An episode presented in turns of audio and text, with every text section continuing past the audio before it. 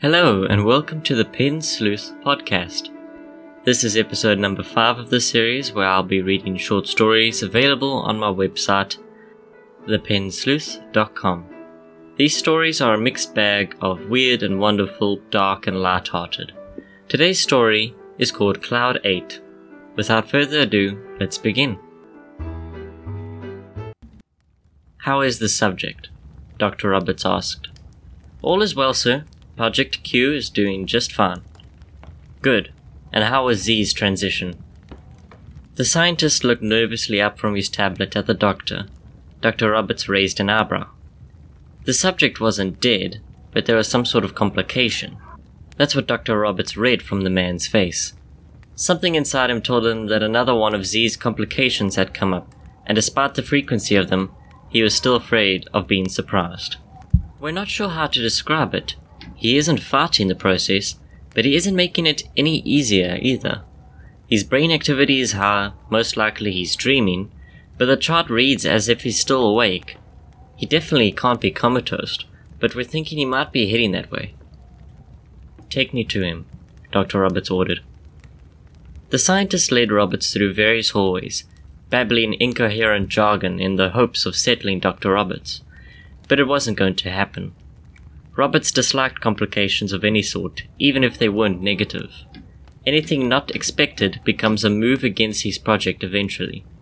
Whatever this complication was, it had to be dealt with as soon as possible. Soon they entered the room containing two large chambers. One chamber had 3 lab coats filling with buttons and pads, but the second had a crowd of 7 attending to the subject. Roberts could guess where the problem child was. Morrison, explain, Roberts ordered one of the scientists. Sir, the subject is being controlled by his subconscious. Morrison, a bulky scientist, started. His primary thoughts have taken control, his instincts. Our sedatives can't seem to put them to sleep.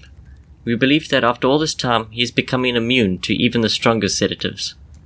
We are only given moments reprieve before he begins waking up again. Have you tried Morpheus 7? Yes, sir. Dr. Roberts stared at the chamber silently. Subject Zed was proving to be more of a hassle than Roberts thought.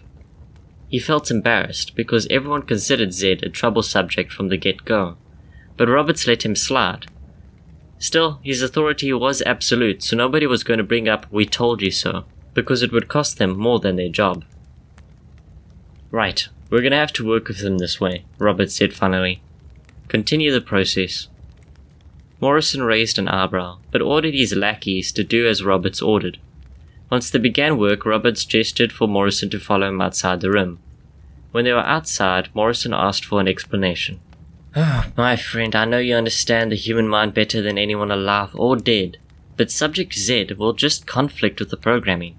We need baseline brain activity, preferably as little as possible.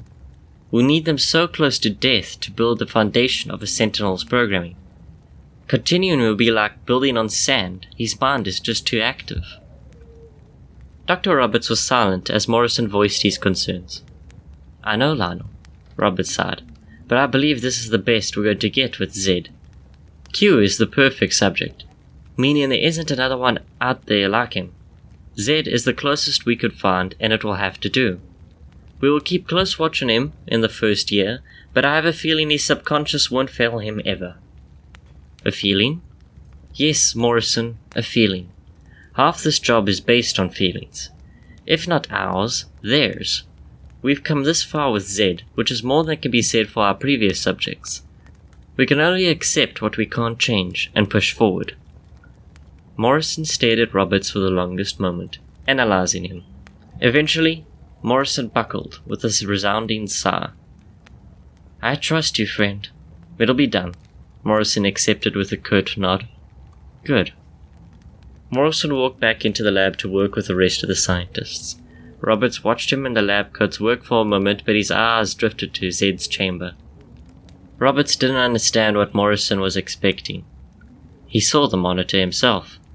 Morrison was simply reading the waves wrong. Instincts were close to the true reason, but Zed was in fact simply dreaming. It was a dream or nightmare that consumed the mind like a virus. Zed would continue to dream this dream the rest of his life. If Morpheus 7 couldn't put that dream to sleep, then nothing would. With that comforting thought in mind, Roberts turned to Q's chamber, his prodigy. Q would be the leader, of course, the leading sentinel. Unfortunately, it was on both of their shoulders that Roberts' reputation rested. They better not let him down. Dr. Roberts coughed into his arm and walked back towards his office. He still remembered the first day. Q was an old soldier, a trained mind, maybe a little soft on one side, but a soldier first and foremost. He had his first brain scan and the scientists cheered in the lab. Q had no reaction, but that was obviously enough to let him know he was suitable. When Zed arrived, it was off the streets, a volunteer, one with some police work in his limited background. But that was 3 years ago. Zed's personality was informal, and often his methods were questionable at best, but to Roberts, they were pure genius. Yes, Zed often caused more trouble than anyone would like to admit. Sometimes his worth was called into question. But 2 sentinels were definitely needed. Dr. Roberts sighed and sat down behind his desk, crunching numbers and monitoring the subject's vitals from his monitor. The process was to continue as per normal, and the subjects would either be pushed to their death or become perfectly brainwashed. At least, that's what the generals and chiefs knew. Roberts could not allow such a thing. Adjusting values on his computer when everyone left the lab was enough to ensure that by the end of the process, there would not just be Q and Z, but there would still be the men they once were. That is the end of this episode. If you like what you hear, consider giving this channel a follow, and if you wish to read the story, it is available on my website, thepensleuth.com. If you enjoy my work, please show your support by following any of my social media as well, or perhaps consider supporting me on Patreon. With that, good day, good night, and I'll see you in the next episode. Bye for now.